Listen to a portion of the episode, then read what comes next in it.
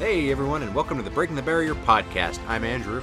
I'm Zach. Welcome back, everyone, for the third in a series of improvement talks by your wonderful host Andrew Lorenzo. Um, who said we'd top out at one and not come back for four weeks? I'm I'm so impressed. I'm so impressed that we're on a third week in a row. Of, uh, This is called a streak. I know, I know. This is crazy. Pretty- Yeah. Did you ever watch? Um, uh, what was it? I think it was the first Major League, uh, and uh, the Major League movie. And he was like, the coach was like, "Uh, we've won two games in a row. If we win three, that's called a streak." And all Yes. the players are looking at him like, "Yeah, right, okay, really serious, like." I love that movie, Oh, they're Major League. Charlie good. Sheen, Yeah. Wesley Snipes. Um, who else was Tom in it? Berenger, Tom Berenger. That's right. Rene Russo, yeah. Rene was Rene Russo. Yeah, she, she wasn't was- the evil woman, was she? No, she was Tom's ex. The evil woman, I know her face. I just can't remember her name. Yes. Um, I can't even remember her character's name. Can I? No, but No, she was evil. She was really mean.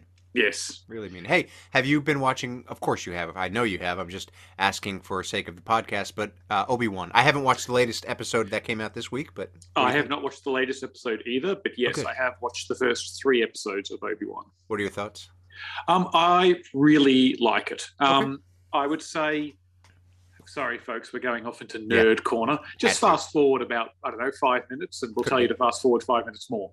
That's Um, um, I thought I read some criticism of it that said the first episode betrayed its roots of originally being a movie. Um, Okay. so- but I had the opposite feedback because for me, the first episode, that first hour long episode, was very luxurious with its pacing. It took a lot of time to establish the setting on Tatooine, lots of repeated shots to let you really get the feeling that Obi Wan was in this repetitious rut. Um, and I found that first hour of Obi Wan a little bit more interesting than the last two episodes, which have been very action packed. But I'm kind of, I've seen Star Wars action before, and the stakes of some of the action scenes.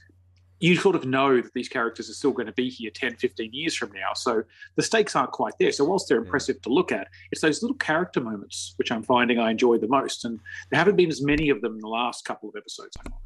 Yeah, I uh, I tend to agree. I'm not. I don't love the action stuff. I don't think it's a shot very well, or b does it make a lot of sense. Um, I mean, spoilers, everybody. By the way, if you're listening to this, but like for example, the Leia chase scene. I don't think we need to talk Oh about that. Oh, my goodness, that was atrocious. I know we're going to do an episode on the best running athletes in pop culture. Young Leia is either just not on it because that was an atrocious scene, or instantly number one because she could outrun anything. Yeah, I think I, it was just it was weird. Like there was so many things, so many little things in that. Even the rooftop chase and the camera angles. There was just a lot of weird st- to to. Uh, oh, we're all of a sudden out of trouble now, and no Yep. explanation as to why. But yes, the characters I'm interested in. I think he's great always. Oh, yes, I mean, amazing. He's just fantastic. Um, but yeah, I uh, do like the Leia actress. I think she's precocious. I think she's. I can see her growing up into Carrie Fisher. Maybe not she's- in the nine years or so they say is going to pass. She seems very young for a ten-year-old. Yeah, I think she's pretty brilliant. Um, I'm wondering if she uh, has some kind of, and I don't mean this to sound the wrong way, but I said this to Erin. She seems almost the way she moves. I'm wondering if she has something going on, like Really? in terms of physical. Uh, yeah, like Yeah. I thought maybe she was a little person. Is that yeah. The thing? I, I think that that's what. Okay. Yes, I think that is allowed now. Um, yes. If it's just- not, we're really sorry. Sorry, I don't. Yeah, I don't know. Um, but she. It's just the way she moves. I don't know. I just think she's an awful runner. Fair I'm enough. just going to put it down like she's just an awful runner. And I've watched Tom Cruise movies back to back for the last couple of weekends. He's so about he's the best runner. I've been experiencing like the best of the best when it comes to running. Yeah. And Princess Leia is not there, apart from the fact that she seems to be able to out- outrun anything and cause people to have like keystone cop moments behind it where they crash into branches and you almost hear boing as a sound Yeah. effect afterwards. Yeah, I was like, atrocious. Really? Is that is that? Mm. Anyway, but yeah. So I think at the moment, Um, and apparently this latest episode's really good. But I Mm. think I'm like right around a six or seven out of ten overall. I think. Yeah, yeah. I'd say it's the first episode I was very high on, and I came Yeah. out of that going, "Oh, this is what it's going to be." Just this slow burn, Mm. you know, reflection on what it's like to be a, a lone gunslinger with no purpose. And then episodes two and three felt, and I don't mean this to sound like a bad thing, but that's the tone. They felt a lot more like the prequels. They felt Yeah. like they were really getting back to their prequel roots. Yeah. And I know there's a bit of prequel revisionist history happening, but yeah, I don't need that. No, I don't Hmm. think anybody does. Um, are you watching The Boys? I haven't started the new season yet. No. Oh, Um, yes. I- I got it. Yeah. because I'm kind of an I'm I'm a jerk. I basically finished. Yeah, we know. Second, yeah, well, the second season I was That's meant the to wait folks. for Erin. What? What? Say it again. I say that's the pod, folks. yeah, well, that's it. This uh, we- we call it a day. Uh, I watched the end of the second season without her, um, and she still hasn't finished it yet. So I'm not. I'm, I'm. I've made the promise to myself to not and to her to not be a jerk again. It's um, dialed up to 11. Awesome. It's insane. It's just some of the, like every episode, there's a scene where you're like, wow, I can't believe they did that. It's crazy. I love that. Yeah. That's what I love about that show. Are you watching Barry?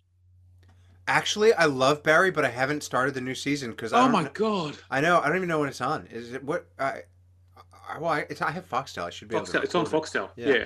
So they're up to like episode seven. I didn't even know it started. It's amazing. It is really, really good, Barry. Folks, if you are listening to this and you're not watching Barry, Bill Hader plays a ex so good. army person turned actor. It's astonishing. It's great. Yeah. Honestly, some of the best half hour of TV you will see in a long time. Yeah. Absolutely. Um, how's your running going? My running has stopped. Um, so I think last time we spoke, I said that I was dealing with a little bit of a pain behind my right knee. Yeah. and that was on a Thursday. That was last Thursday, so exactly a week ago. And the next day on the Friday, I went out and ran after work, and went out and did a seven k run, not fast, um, just a nice cruisy, you know, between 5:35, 45 pace. But I could really feel my right calf during the run. Yeah. And then afterwards, I was like, oh, it's it's not that bad. And, and I'd been talking about how the bike riding was helping me loosen it all up and everything. And it, it didn't feel any worse after the Friday run than I thought it had in the past. And then Saturday morning, I got up because I knew that Sunday I wasn't going to be able to do anything. So I thought, right, I'll go do my long run on Saturday. And my long run was going to be slow jog over to park run, which is Mhm. 5Ks, do park run, which is 5Ks, and then slow jog back. So a 15K long run. And I figured after a week of running four times between 10 and 7Ks, that'd actually fit quite nicely. That'd give me 40 odd Ks for the week, which is a pretty quiet week for me. Yeah. But given I was trying to keep an eye on my right calf, I thought, okay, that's what I'll do. I woke up, I did activation exercises, got out, took like three steps down the road, and instantly stopped my watch and went, no, I can't go. wow. Um, yeah, I think that the top of my right calf into the back of my knee, bottom of my hamstring, just I was really feeling it. And I just, it was one of those ones where I was like, I got to not go. If I go, I feel like I could cause an injury here. I don't think I'd be helping. I don't think this is something I should run through. I think this is something that really needs rest. Yeah. Um, so I, I did that for the right leg. And then I don't know, maybe it's psychosomatic or compensating or whatever, but my plantar on my left foot has really been playing up again this week. Um, and it's ironic because it's almost like 12 months and almost a year to the day since it really flared up again the first time and I lost an entire month. Yeah. Um, and so I've uh, I've booked in for the doctor on the weekend. I'm going to go get properly checked out because I think I want to get an ultrasound done. Okay. Um, you know, it, it I, I think the right calf and the right hamstring and everything will just be, hey, you've pulled it. It needs a bit of rest and everything. But the left foot, the plantar, I just want to make sure that there's nothing. You know what it's like when you jump onto WebMD yeah. and you know it starts telling you you've got everything under the sun. I've got typhoid apparently Apparently. um, the Black Plague. Yep. Um, you know, but I think I just want to make sure that there isn't like a stress fracture there, or like a dis- there's this thing called the cuboid bone which can get displaced, and if Yep. that happens, it causes a problem. I just want to make sure there's nothing structural in there because yeah. yeah, the, the the inserts and the rolling and all that sort of stuff. I would have thought that after not doing a lot of running over the last four to five weeks, I should be feeling no plantar whatsoever. Could be And- just like like the cold, man. Like I, I hate saying it, but I'm at- old, is what you're yeah, saying. pretty much. We're getting to that point where it's just like, you know, on a cold day, eh, you feel everything just a little bit more. Mm, um, yeah. which sucks. Um, which I guess just sucks. Yeah, it's tough. It's tough. It's it's it's you know, I kind of knowing that we were going to talk this afternoon, this evening, and knowing what you want to talk about, I was kind of trying to get myself into a good mood uh, and, and rev myself up a little bit today and find find some positives. But yeah, the last week or so has been really sort of because it's one of those ones where it just becomes uh, a negative spiral. You don't exercise, and then because you don't exercise, you feel slow and lazy, and then because you feel slow and lazy and it's cold, next thing you know, you're in the fridge looking for something you don't really need, and it just sort of starts to build on itself. So yeah, the, the last week or so, having not being able to run after a week of struggling back into running, after two weeks of hating running, after bombing out on an ultra, it's been a tough month. If I'm Yeah. being completely honest, yeah. Yeah, sounds like it. Hmm. Yeah, you know, that'll happen. That happens every now and then, and sometimes there's no rhyme, rhyme or reason to it. I think um, I'd say take another week off, but you've kind of done that, so I think you're doing the smart thing by going to get it looked at. Get it Um, checked out, get an If nothing ultrasound, else, get for an some peace of mind. Yeah. Exactly. Just make sure that it isn't something else. Like if they scan it and go, it's almost like one of those things where you'd almost prefer them to scan it and go, oh yeah, there's a stress fracture in there, or Yeah. there's a bone spur, or something like that. Because then it's like, oh well, how do we fix it? Or oh well, there's a stress fracture. I have to rest until that's healed. Whereas right now it's like, oh, is resting doing any good? Um, resting's meant to be the magic elixir, isn't it? That's the thing they always tell you. If you haven't, you got an injury, just rest. Well, I've rested for a week and it still sucks. Yeah, it's funny. Rest, like sometimes, yeah, sometimes rest. Uh, sometimes, of course, there are injuries that rest isn't going to do anything, and you're going to come back and it's going to be just the same. And sometimes there are things you just have to figure out and treat, and maybe that's what it is. So, yeah, I think best case scenario, they say to you, "Yeah, this is what it is." I Mm. think worst case scenario is we don't know what it is, and Yeah. You know, And then that when that happens, then I just need to work out what am I going to do? Am I just going to try and get back into a routine where it's manageable, and or do I try and start hunting down specialists and climbing tall mountains looking for the blue flower to try and work out some magic um, thing Yeah. solve it? Well, I think when a when a when a like a normal quote unquote doctor can't tell you what the problem is, yeah, then yeah, then you find somebody like an osteo or a myo or a physio and just be like, look, these are my symptoms. And sometimes they tell you, oh yeah, okay, so you have that pain in your foot, go and clean out your ears, and that'll take Yeah. yeah, exactly. so you never know. Ah, so what have you been up to yourself? How are you going? Yeah, I'm going well. Um, you know, I'm, I'm picking back up. So I had my deload week last week. I did my 5K time trial. That went really well. Um, you know, so I'm kind of I'm kind of going in uh, the opposite direction. I suppose I'm I'm I'm feeling good at the moment.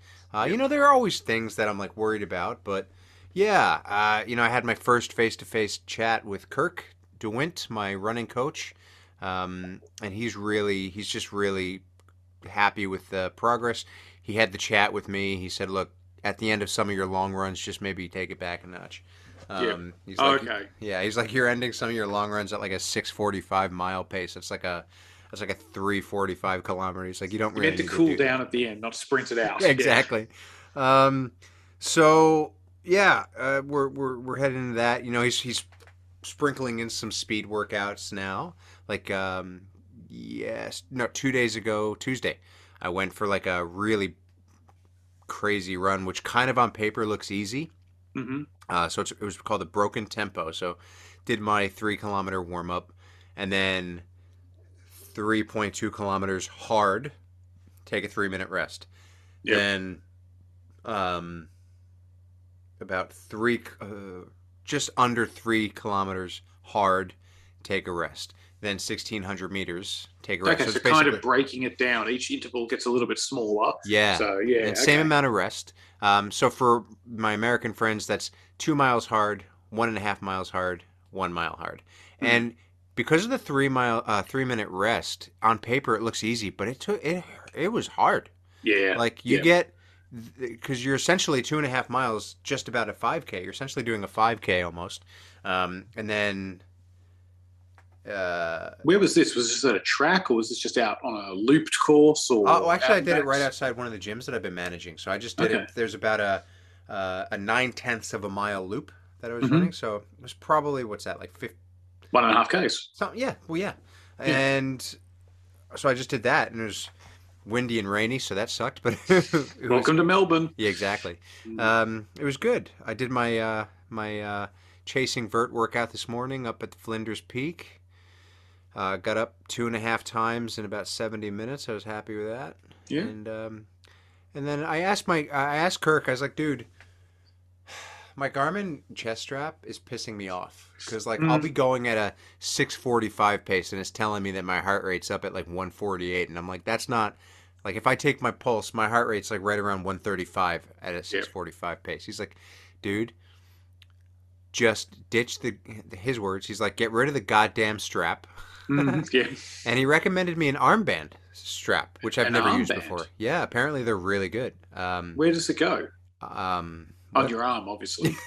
yeah. yeah, yeah. it goes uh, uh, on the uh, bicep. Bicep. Yeah, he. I think he said sometimes he wears it on the forearm, depending. But apparently they're just as accurate, and actually he's But had a lot it- more. How is it better than those wrist ones that everyone says are oh crap? Well, the problem with the wrist ones, because the the watch sits in a certain way, and there's bumps, and and there's uh, just uh, apparently apparently things like skin pigment can get in the way of these things because of the because of the lights. Oh, The hair blocks it. So unless you're wearing it like on the inside of your wrist and really goddamn tight. Right. Um, so olive-skinned, astute gentlemen like you and I are suffering a little bit, Yeah. whereas pasty white boys like Simon, no problem whatsoever. Correct. Yeah. So, and you like, and you can, you, you can, you can always tell like when somebody's wearing just a wristwatch, and you kind of know the person, right? You say, okay, they've done a like a five twenty kilometer run today, uh, five twenty pace today, but their heart rate's showing that they're at like one thirty, and it's like, Mm. I feel like See, mine's the opposite. Mine's always way high. My heart rate, I move, and my heart rate monitor says you're at 165. Do you know what my heart rate? The, the goddamn wrist strap told me that I was at a two twenty five when I was doing stretching the other day. yeah, we're stretching. yeah, I was like, that's not accurate. Yeah, no, I'm Uh, dead if that's happening. Yeah, exactly. Hmm. Um, so yeah, that's what's kind of going on with me. Uh, I've got, I'm in a bit of a conundrum. Because tomorrow I'm supposed to do four miles easy, six six and a half kilometers, and my long run on Saturday is supposed to be 22 and a half. But the problem is I'm filming on Saturday, Ooh, and the call time is like 6:45 in the morning. ooh. and I'm feeling like I'm not going to get up at 4 a.m. to run because, and we'll, we're going to get into mindset in a second. Yeah, This might segue really well. so I might switch that and do my long run tomorrow. mm. I'm kind and of, then and then when Yeah. you do your easy run, I'll just do it as a recovery run on Saturday and I'll get up at 5 a.m. on Saturday. and uh, you weren't running the vert today, were you? There was a lot more hiking, or Uh, I was uh, run walking. I mean, there was a bit of running in there. I, I try to keep my heart rate around 155, which means there's probably it's not quite half and half running, but yeah, you know, there's quite a bit of running. I mean, to get up and down there two and a half times, you know, I definitely running down, um, running half of it up. is tomorrow's long run just about like a, a like a like a typical long run, easy pace? Yeah, easy. Like Yeah, ratcheting down the pace maybe in the second half, but not like if I start out at like a six forty five. Yeah. Maybe the second half, I'm I'm running at a six six or six fifteen. So it's not like I reckon, I reckon you'll be fine then. If you're if you didn't trash yourself today and it's just a quote unquote easy long run, then I think you should be fine to sort yeah. them. I think um, so. I'm gonna let him know about that just because you know. I don't want to miss it. Obviously, I won't Hmm. miss it. So, because the other option is doing it on Sunday, which I've done that before, and then I just go right into next week on Monday Yeah. with my recovery run anyway. So, Which a lot of Um, people do. Sunday long yeah. runs are the normal way to do it. yeah, exactly. Um, but you know, Saturday long runs are they're just as effective. Yeah, exactly. Yeah. You know, you just get them in. So I'm preparing tonight as if tomorrow is my long run. So Okay. I'm, I'm getting myself ready. I'm doing my, uh, getting my, you know, had a bit of rice with dinner, uh, and um, so yeah, because I don't really eat a lot of carbs, as everybody knows. But Yep. lately, just because I've had the talk with Kirk. I was like, because I'm I'm kind of looking at this a, a little bit more scientifically this time, this training block, because I want to get other Yeah. things right. Because obviously some things don't work. So I said to him, look, if you run aerobically at a you know, and and that's when your body uses fat as fuel, Yep. and you're running anaerobically, so faster, getting a higher heart rate. That's when your body starts using sugar as fuel. So if I'm not a carbohydrate fueled athlete, is that Yeah. going to sort of hinder my progress? And he was like, well, if you start adding in carbohydrates, yeah, you're probably going to see a big return on that. So I've Mm. started adding carbohydrates surrounding my quality speed work and now my long run days. So I'm, I'm Yeah. really interested to see what those metrics look. Um, it won't be overnight, but yeah. How's it making you feel? Um, I'm I'm being moderate with it. Like, Yeah. so, You're not a true runner then. No runner is ever moderate with carbs. um, like the day before, I'll have two servings of rice spread out between lunch and either breakfast or dinner, and you know, the the the I, I might so in my speed workout might maybe like I have a banana beforehand. My before my long run, I'll have like a Generation UCAN bar tomorrow and see how that treats me. So instead of doing all my runs fasted, uh, Yep. maybe my easy recovery runs are just the runs that I do fasted. Uh, Like I did my run this morning chasing vert fasted, but it's not technically a quality day. It's more like a skill day. yeah, yeah. So it's okay. That's that's good. Yeah. Meanwhile, most normal runners would be like, I'm having a macaroni and cheeseburger because I Yeah. need carbs on carbs. Yeah. Well, and that's the thing. So I guess a that kind noodle of roll. that yeah that kind of helps us segue into it. It's like so, you know, today what we wanted to talk about in, in our training series, everybody is is kind of like the mindset. And so what I'm talking about is structuring certain things around my runs and planning everything out other than just the runs and planning out my week and looking at what that looks like because when you're training for something specific especially when you're training for something specific you have to have the right mindset.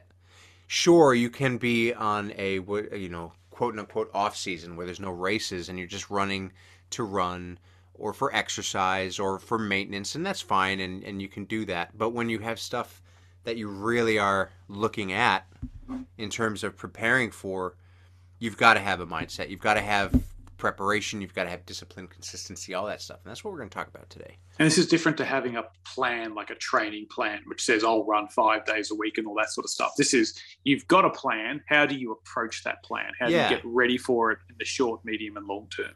Correct, and and sort of you've you've got to look at having a physical plan as part of your mindset because you know, I mean, we start there. So your your first thing you look at is your schedule of workouts. Mhm. So you want to look at your workouts for the week. So what I do every week is I look at my week ahead. So on on the Sunday night, I'll look at what my week looks like, and then each day I look at the workout that I'm going to do the following day. So on Sunday night, I'm looking at the whole week plus Monday, and I'm looking at what that workout's going to look like. Then Monday night, I'm looking at Tuesday.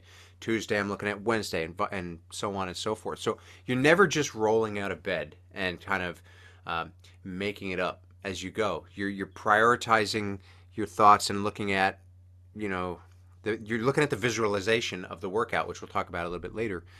And you have a plan. You have something that you're going to get up and specifically do.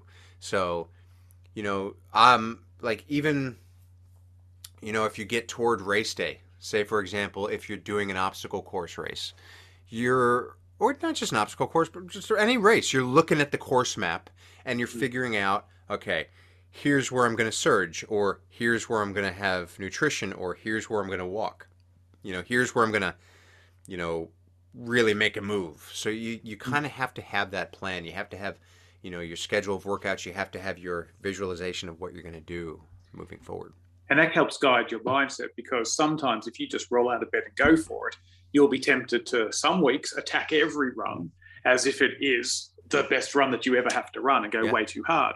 Yeah. But if you're sitting there going, okay, I've got a long term plan for this week and I understand my week, then you can approach the mid the mindset for that recovery run with, mm-hmm. okay, this is a recovery run. My focus here is to feel good and enjoy myself and distract myself with a podcast and, and be kind to myself and forgive myself for not setting a PB because the bigger goal is this run I'm doing on the weekend and I'm excited by that. Exactly. So all your yeah, and that's a great point. Like all your easy runs, if you've got them scheduled in, which you should, you gotta look at them as easy runs. You like throw, um, and Zach will appreciate this, but throw what Strava says out the window. Oh, it doesn't matter what anybody says. Every easy run that you do, every recovery day that you have, every rest day that you have, is preparing you for the hard stuff that is going to be the flashy, sexy stuff.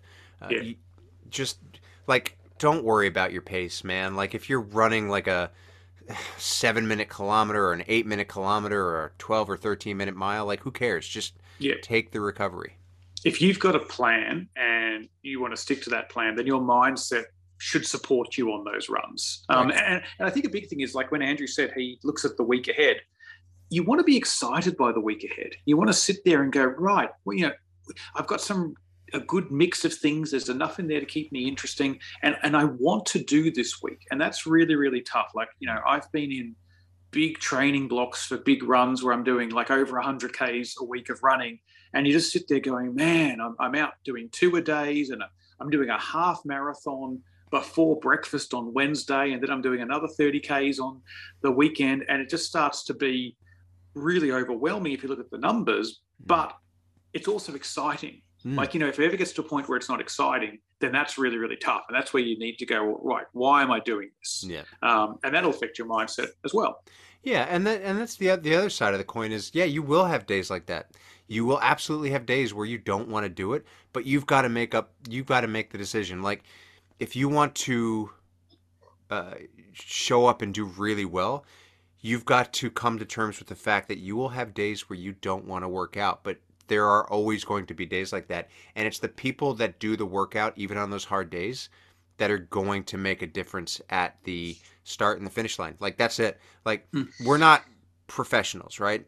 No. Obviously. But that's the difference between an average runner and a professional or somebody with a professional mindset Hmm. and a, a like a warrior mindset is that that person is going to do the hard thing even though it feels like crap because Yeah. it's not always gonna be fun. Yeah 90% of the time it probably should be because otherwise if it's not fun then you probably shouldn't be doing it. But there are going to be days where you're just going to have to embrace that craptastic feeling. And Yeah. you can't make the excuses because the more excuses you make there's only so many times that you can decide not to do a workout before it takes effect. And i now this is all with the understanding that everything is fine you're feeling good there are no injuries you know and you're in a mentally good space like you know that's that's a whole other ball of wax right Yes. Yeah. If Um, your if your mindset is one that it's repeatedly causing you to skip workouts, even though you've got a plan, then I think there's more to your Mm. mindset for running there to look at. Um, there's some other things that you probably need to to reconsider um, in terms of how you're approaching that. And okay, well, why am I running? And is is Yeah. running and this goal that I'm going for the you know, the best thing for me right now? And and like Andrew said, there's going to be those runs where you come back and oh my god, that was a crappy run. That run could not have got any worse.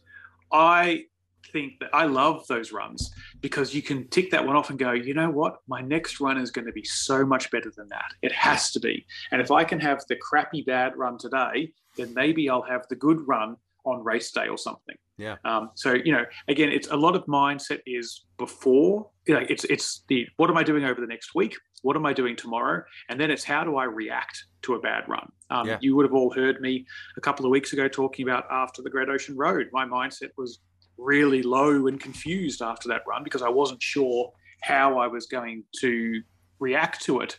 But I'd say this it was an inquisitive mindset. It was a mindset where I was curious, you know, and, and that comes a lot with experience as well. Um, but it was a mindset where, yeah, I was obviously questioning what I was going to do next, but it was a mindset of the, the mindset was I'm going to need to work out what I'm going to do next. It was not a mindset of okay, well that's it. Now I'm going to give up. And I think that's the thing with uh, that's why a training plan is important because it lets you frame your mindset after every run in terms of how is this building towards the biggest picture. Yeah. The training plan will take care of itself to get you fit for the bigger picture, but your mindset is what will carry you through the training plan. Right, and that kind of that kind of leads. This has all been kind of leading into this next thing that I wanted to talk about is that discipline. Right, is that having that discipline, having that mindset to complete the prescribed workouts. Like I said, there's only so many that you can skip, right? The difference between a person who really exceeds and succeeds and a person who just does the bare minimum, the, the only difference there is the work that they put in, right? Is the discipline that they have. Like anybody can go out there and be the best that they can be, but it's the person who actually puts that work in and has that discipline who will figure out what that is. Not everybody's going to go out and is going to podium. Not hmm. everybody's going to go out and is going to win. Not everybody's going to go out and set world records. But everybody who goes out has the potential to do the best that they can, whatever that means to them, as long as they put the work in. Because you are not, you can't fake this stuff. Like, no. we've all figured that out the hard way at some point or another. Yes. You can't fake it. Like, you can't come from nothing and expect to go and do amazing things. You've got to put the work in. You've got to have that discipline. It's just it is that because you that I mean discipline's probably out of all of this most important thing. Well, yeah. If your mindset is I just want to finish a marathon, um, that's what I want to do. Hmm. Um, you know, a positive like as we've said, running is so mental um, a assuming you get lucky with your uh, body on the day, your mind can carry you through a marathon. The mind is an amazing thing. You will be sore for three weeks afterwards if you go into a marathon with no training. Um, but if you are going to go train for a marathon, then you got to train for a marathon, and your mindset will be key to carrying you through that training block because you can't cram for a marathon and you can't fake the long runs. Like again, sharing from recent personal history, we spoke about how instead of doing solid long runs for my 60k event, um, I was doing half and halves, and half and halves would be good for a marathon, but they weren't good for an event that's nearly you know 50% more than a marathon. Mm. And so you know that's uh, my mindset was one of just sort of getting to the start line for that event. My mindset was not as focused on the quality and excellence of training that you know hindsight showed me I needed. Um, and so, you know, sometimes the mindset that you take into a training block needs to be one where you're sort of almost looking ahead and going, how would I assess skipping this run today in the future? Will I regret um, not doing this next week or tomorrow or something because of what it's doing to my overall training block? And so, you know, using that and, and it's almost like doing a little bit of a a self sanity check at the start of every day or at the mm. start of every training block to go right what am i going to do out of this where, do i think i'm going to be challenged yeah. um, what can i plan around and then you know as we always say you can't plan for every eventuality and you have to be flexible with your training otherwise your training takes over your entire life and mm. very few of us have the ability to just devote everything to training 100% that's right that's right and you know, actually, I'll, I'll skip ahead because that kind of that kind of segues into one of them. Like, so in the beginning, we talked about the schedule of workouts. So now we have to talk about the schedule of life. Like, you've got to, like, so all of this stuff that I'm talking about, this is whether you want to go out and be the best that you can be, or this is whether you want to go out and you want to try something. You're going to have to put mm. some kind of effort in. So we've got the schedule of workouts, we've got the schedule of life. So you've got to understand we don't all live at a training camp with Eliud Kipchoge, and we can't we can't like our weekdays are our weekdays. Like if a professional, if somebody like Eliud Kipchoge gets up and he's going to do a quality workout, and he's not feeling it, he's got a bunch of people around him that says, okay.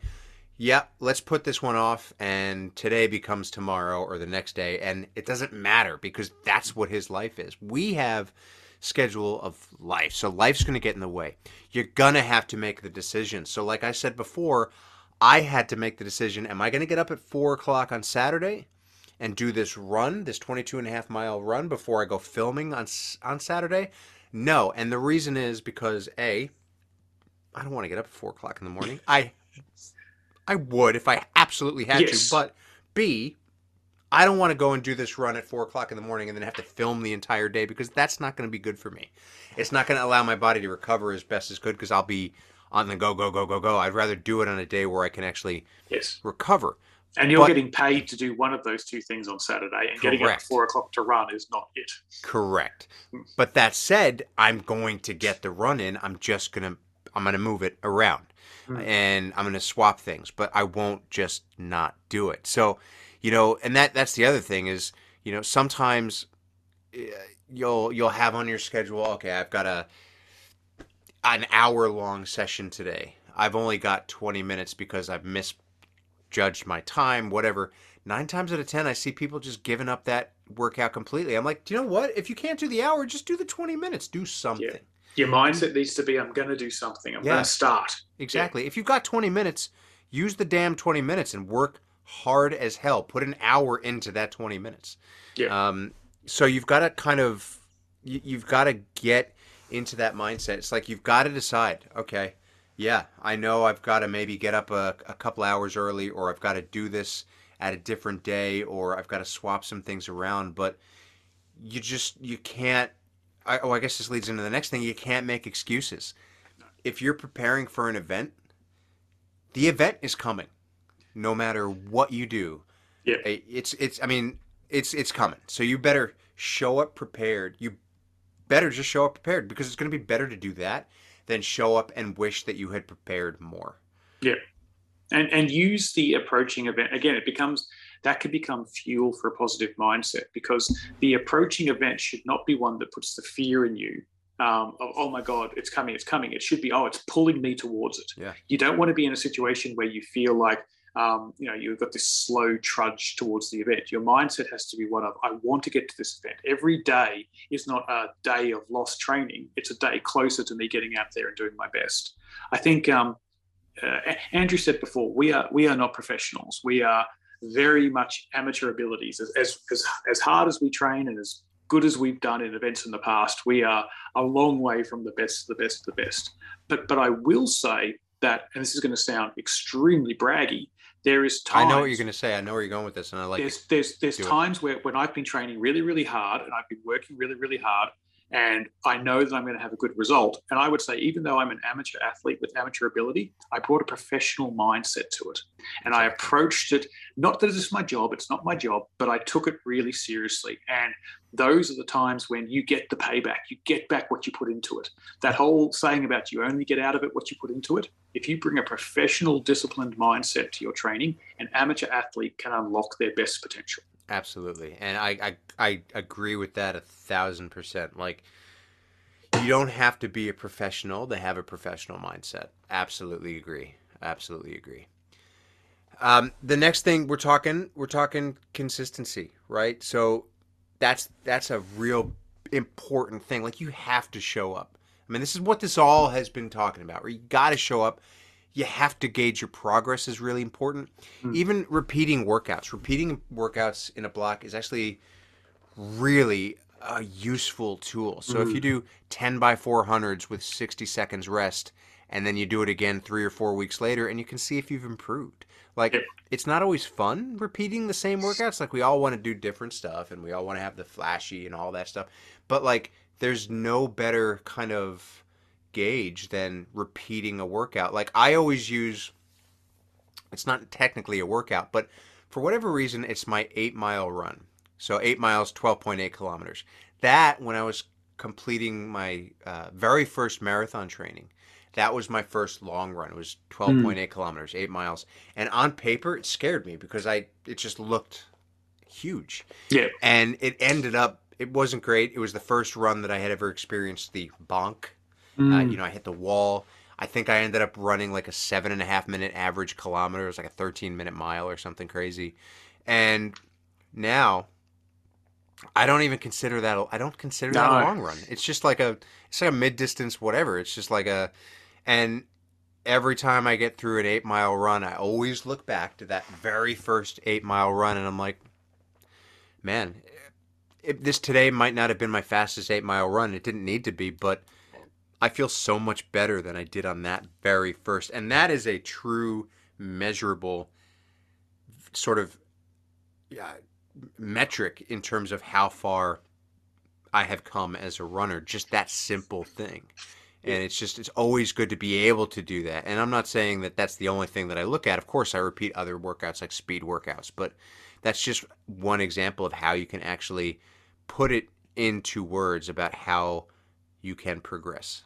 Yeah, and, and the thing about repeating workouts is again bring it all back to mindset. if there's a particular workout that is a good workout for you, a favorite workout for you, or a, or a nemesis workout for you, then you know your mindset around that particular event can change. You can you know look forward to it. You can be apprehensive about it and mm. think about how do I double prepare for it. Um, and that's why it's really good to sort of have those. I mean, Mark does that with WinFit. You know, when we're in a lead up to a marathon event, we'll do the same sort of four uh, training blocks over a two week program. Mm. And so we'll just repeat them probably six to eight times in the you know 12 to 16 weeks leading up to an event. But the reason why is so that you know every second Thursday you're like, okay, we're doing eight by 600 yeah. or six by or six by 800s, or we're doing 200, 400, 800, 1200, 800, 400, 200. Like you know, and you can sort of take that and go, okay, well, I like this workout or I hate this workout, but I'm still going to do it. Yeah. Um, and, and frame it up and, and go, okay, well, I hate this workout, but I'm going to go do it, and then I'm going to reward myself with a eight mile tempo because that's my favorite workout afterwards. Yeah. You know, crappy your mindset, a positive mindset, a professional mindset can take even the crappiest workout that you don't enjoy and turn it into a positive. Yeah. Yeah.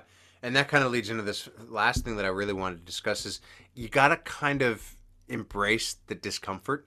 Oh yeah. You know what like that's the thing like you look at a racer, a an obstacle course racer, a road racer, a trail runner, sure, they make it look like it's effortless and they make it look easy. Eliud Kipchoge, man, you'd mm. never know.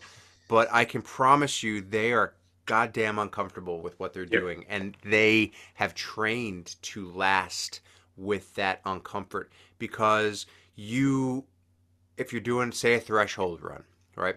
That's one of the most uncomfortable workouts you can do because, sure, speed interval sucks. Uh, you know, obviously a 5K, I think the 5K for me is like the most uncomfortable thing ever. um, but like workout wise, threshold it kind of it works you where your body's filling with lactate to the point where it can't clear it anymore and it just gets harder and harder and harder and you can only hold it for 40 to 60 minutes but that for me is one of those workouts where it's I always feel like at some point I want to quit, mm-hmm. and I have a choice. I I can quit, which in which case that choice will become easier every time it comes up if I quit once. And yep. I have. I'm not going to lie. I'm not going to sit here and say that I haven't gone out for a threshold run and cut it short because I was just like, I can't do it. Mm-hmm. Um, there are going to be days like that, but for the most part, you want to just get comfortable in that uncomfort zone, even if it means slowing down your pace by 30 seconds per kilometer. Like, just keep going because the difference between somebody who is a winner or is a person who PBs or is somebody who is successful, they understand what it's like to live in the uncomfort and yeah. discomfort, and they they can stand it a little bit longer. You know, everybody always says the person who wins is the person was the least uncomfortable. Yeah, sure. But they're also the person who's most comfortable being in that uncomfortable. Yeah. And there's things you can do to support your mindset. And yeah, we're talking now about being in an actual activity. I mean, I, I for instance, I really struggle with the concept of a fartlek run. Uh, mm-hmm. run where you go out there and you just run varying paces, you know, a lot of the time subject to what you feel. It's not really planned. It's just a series of surges and recoveries all over the place. I really struggle with that. I'm, I'm someone who much prefers to get into a long, grindy type pace and grind it out. But I find music can really help me when I'm doing a fartlek run. Like I'll sit there and I'll just put on random music and I'll lose use certain points in certain songs to speed up and other parts of certain songs to to to recover. And that that helps my mindset for doing a fartlek workout. Other people really struggle with, you know, the long, slow runs. And that's where running with a group can help your mindset because they're a distraction. You know, a lot of things that, you know, your, your mindset during an event will want to find a way for you to quit. Yeah. You know, what you're doing is hard and the human body will want to quit. And so there's tools like music, podcasts, you know, podcasts like this, um, group training sessions that can help distract your negative mindset and accentuate the positive mindsets. Um, so use those tools. And if, yeah, and you've got you absolutely use those tools because at the end of the day, if you're training for a race, racing sucks. Like, mm. let's be honest, man. Like, if you're if you're racing to uh, actual racing, like if you're trying to PR or PB, it sucks. It's not freaking. It doesn't feel good. I mean, yep. it's hard. It sucks so hard. So if you can find tools to make that a little bit more bearable, do it. Like I did my 5K time trial the other day, and the entire not the entire time, but you get about two kilometers into a 5K, and you start thinking like all the bad stuff. Like, man, this sucks. This is uncomfortable. I don't want to be here. This is hurting, and it not in a injury way, but this is this is everything is uncomfortable. 5Ks especially. Yep. You're going to get to that point in a race, and you've got to kind of be prepared for that. Like, it's, you get to a marathon, you get to kilometer 30, and you've only just begun. Yeah, yeah, and and the, and the mindset of a race is a completely different kettle of fish. Like Yeah. going into a race, you're going to be excited, you're going to be frustrated, you're going to be scared, you're going to think you're going to quit, you're going to be overcome with joy of almost of finishing, um, and then there's the you know how do you approach the race? Like you know, again thinking about recent memory, my attitude going into my most recent ultra was it had to be an attitude of confidence even though I was probably overconfident for where my ability was, because Mhm. you can't go into that race going, I'm not going to make it, Yeah. or I'm going to have a bad time, or oh, I'm going to quit, or something like that. If you Mhm. do that, if your mindset is that going into a race, then sorry, you're, you're gone before you've even started.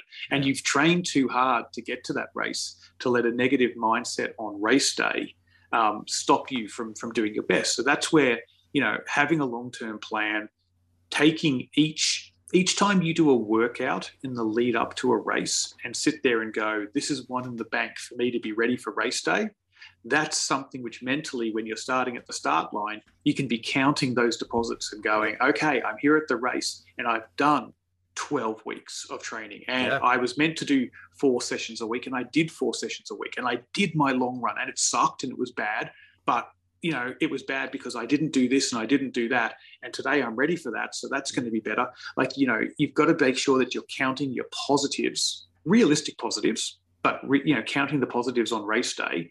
Um, because, yeah, like Andrew said, during the event, be it a, a tough 5K or a marathon, at some point, the race is going to rise up and smack you in the face and say, right, what are we going to do here?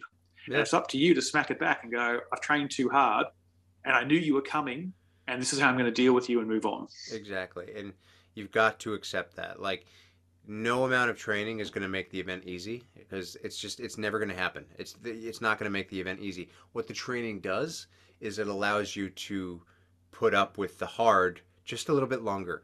Yep. and that's how you keep going cuz you know, you sure you could do races that are easy if you want to just go out Yep. and do just a, a race and just like cruise it. Sure, do it. Yep. Like more power to you. I've done it. Zach I, done I. I've done that. I've done it heaps of times. I've gone out there and I've done races where I'm like, okay, I'm just going to do this race and it's not going to be a PB and it's not going to be slow, but it's just a race. And let me tell you, they're, they're fine. And everyone will come and say, oh, great job. You did a marathon or you did a 50 or something like that.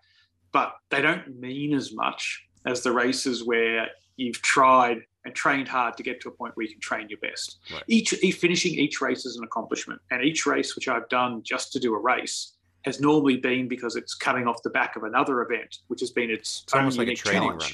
Yeah. It's almost like a training run. But the the races where my mindset is I'm actually going to try hard and I'm successful, they're the great ones. Yeah. The events where my mindset is I'm going to try hard and I fail, they suck, but they're also the ones that you learn the most from. Yeah. And so, eh, you know, a bad race event. I was watching the other day, um, you know, Molly Seidel, the American marathon runner. Yeah. She did Boston, or she attempted Boston when it was on a couple of weeks ago, and she had a really bad day and ended up pulling out at about the 13 mile mark. And I watched a YouTube video about her talking about it like the very next day, and her mindset for it was amazing. You know, she was just so reflective and curious. And it was the first time she'd ever gone out for a marathon race and not finished. You know, Mhm. she'd never ever had that happen before. I mean, think about it. She qualified for the American national team, her first ever marathon. Yeah. She won a, an Olympic bronze medal, um, her third or fourth marathon ever. Like, this is a young lady who has never not known success in the event. And then on this particular day, it rose up and, and got her. And her attitude afterwards was, this was always going to happen. It sucks that it happened at Boston because I've never ever dreamed of not finishing Boston. But it was always going to happen at some point. And now I need to start thinking about the World Championships, and that's going to be exciting because it's a looped course, and I like a looped course. And she was instantly reframing, like that's the professional mindset. She Yeah. was instantly reframing the negative race experience and turning it into right now. This is what my training block is going to be, and this is going to be my mindset for training, and this is what I'm going to look forward to with this next event. And Yeah. we can all do that as long as we um, are conscious of mindset. Mindset doesn't just happen. You've got to work at it just the way you work at your stretching, you work at your recovery, you work at your strength training. You've got to do little mantras and things to get your mindset engaged and activated. Couldn't have said it better myself. Hmm. I don't even. I don't even think I want to put any more ribbons on that. That was kind of like that was a nice little close. All right, cool. Um, you bought, you got some swag. You want to tell me about some swag you got? Um. You got a jacket? Or are you Oh yes. Uh, well, I guess the major thing, uh, the tech thing, I was excited about the uh, the uh, heart rate monitor. But yeah. Um. So I was looking. I was looking at Salomon running jackets because they're very nice and but expensive. Um, yes. Erin went to uh, Anaconda. Uh, for those of you in the states, I don't know that Anaconda is there, but it's an outdoorsy type store, and she bought me a um, like a waterproof jacket. Oh yeah. It's actually really nice. It's it's like a it's not quite a puffer jacket, but it's like you didn't have to say actually. Like you know, I'm sure she can buy you nice things. That's a good point. She's Yeah. probably better at this than I am. yeah. Um, I you know if it was up to me, I'd just wear my jeans and flannels all day.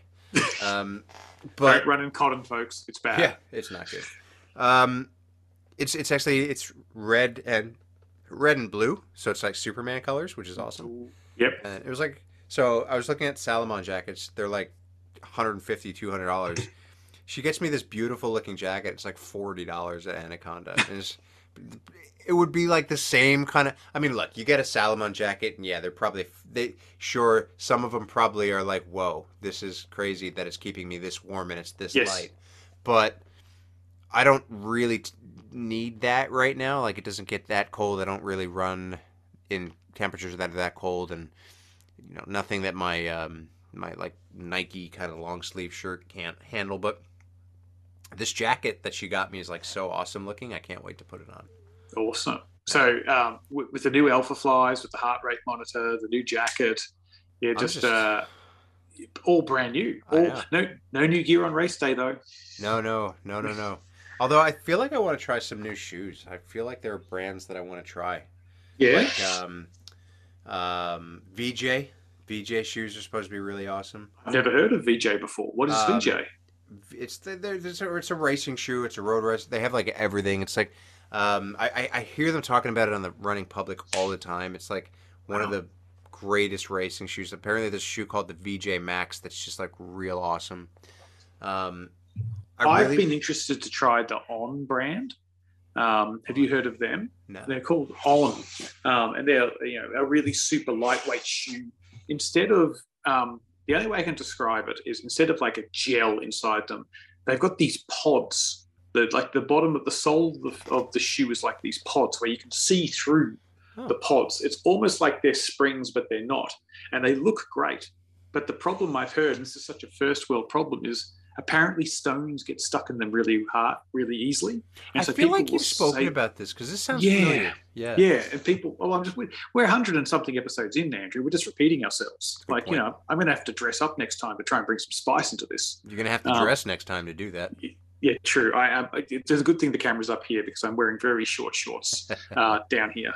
Um, but yeah, these ons apparently catch stones and stuff, which is super annoying. People who have them are like, if you're running on a track or on like smooth asphalt, they're amazing. Yeah. But the second you go off road and pick anything up, they're they're not great. fair yeah. I want to try. I want to delve into the Hoka world. I. I was about to say, have you ever tried the Hokas? I, I have a pair of Hoka. Um, are they one one or are they one one? I don't know. I think it's One One. Uh, that's what I thought too. Yeah. Uh, and they're not. I don't love them. I, I don't know that I would. I can't remember which version of them, but I don't love them. But that said, I would love to try the Hoka, like the Evo um, Yeah. Speed Goat ones, because those are like Oh yes. trail shoes.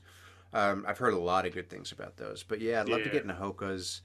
You know, apparently Skechers make some awesome running shoes too.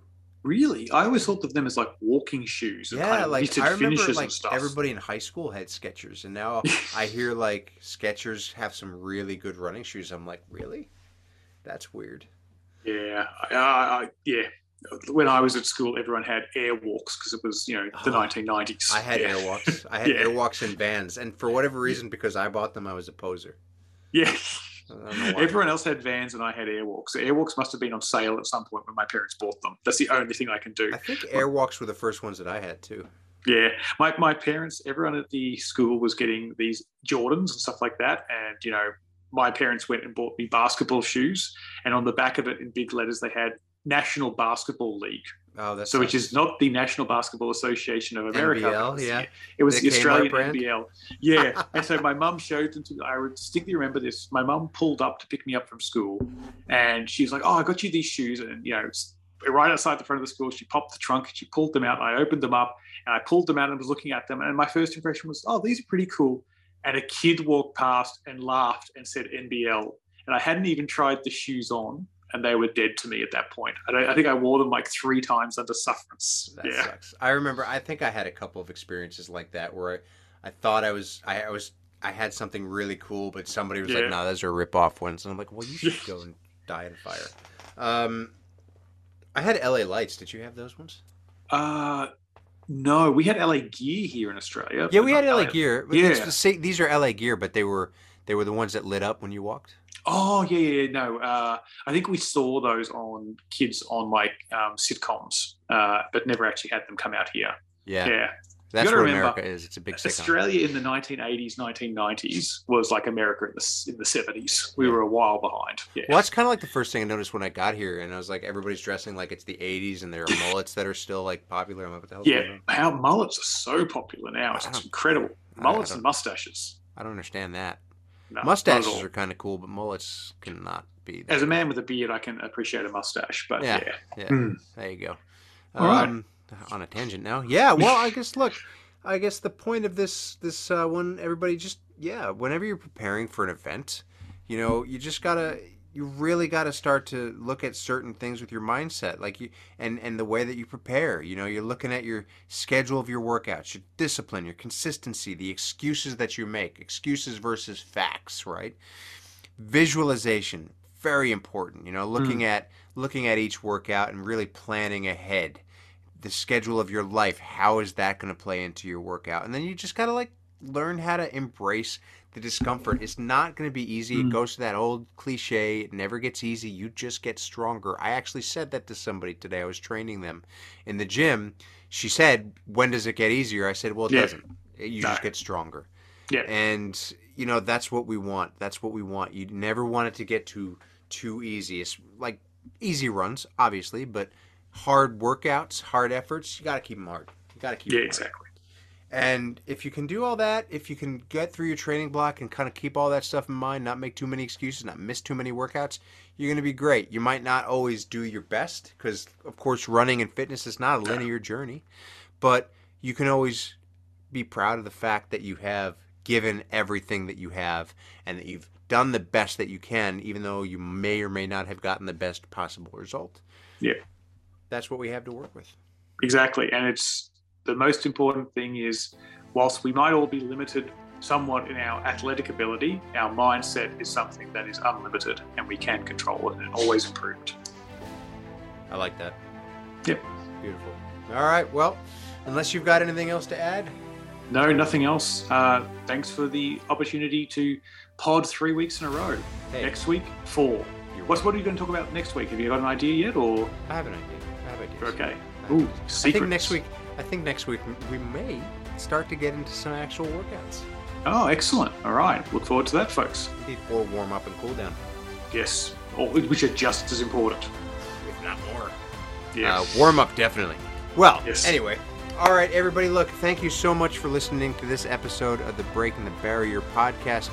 Zach and I hope that we see you on the roads, the trails, or the treadmills, going above and beyond what you ever thought possible. Thanks so much. We'll catch you next time.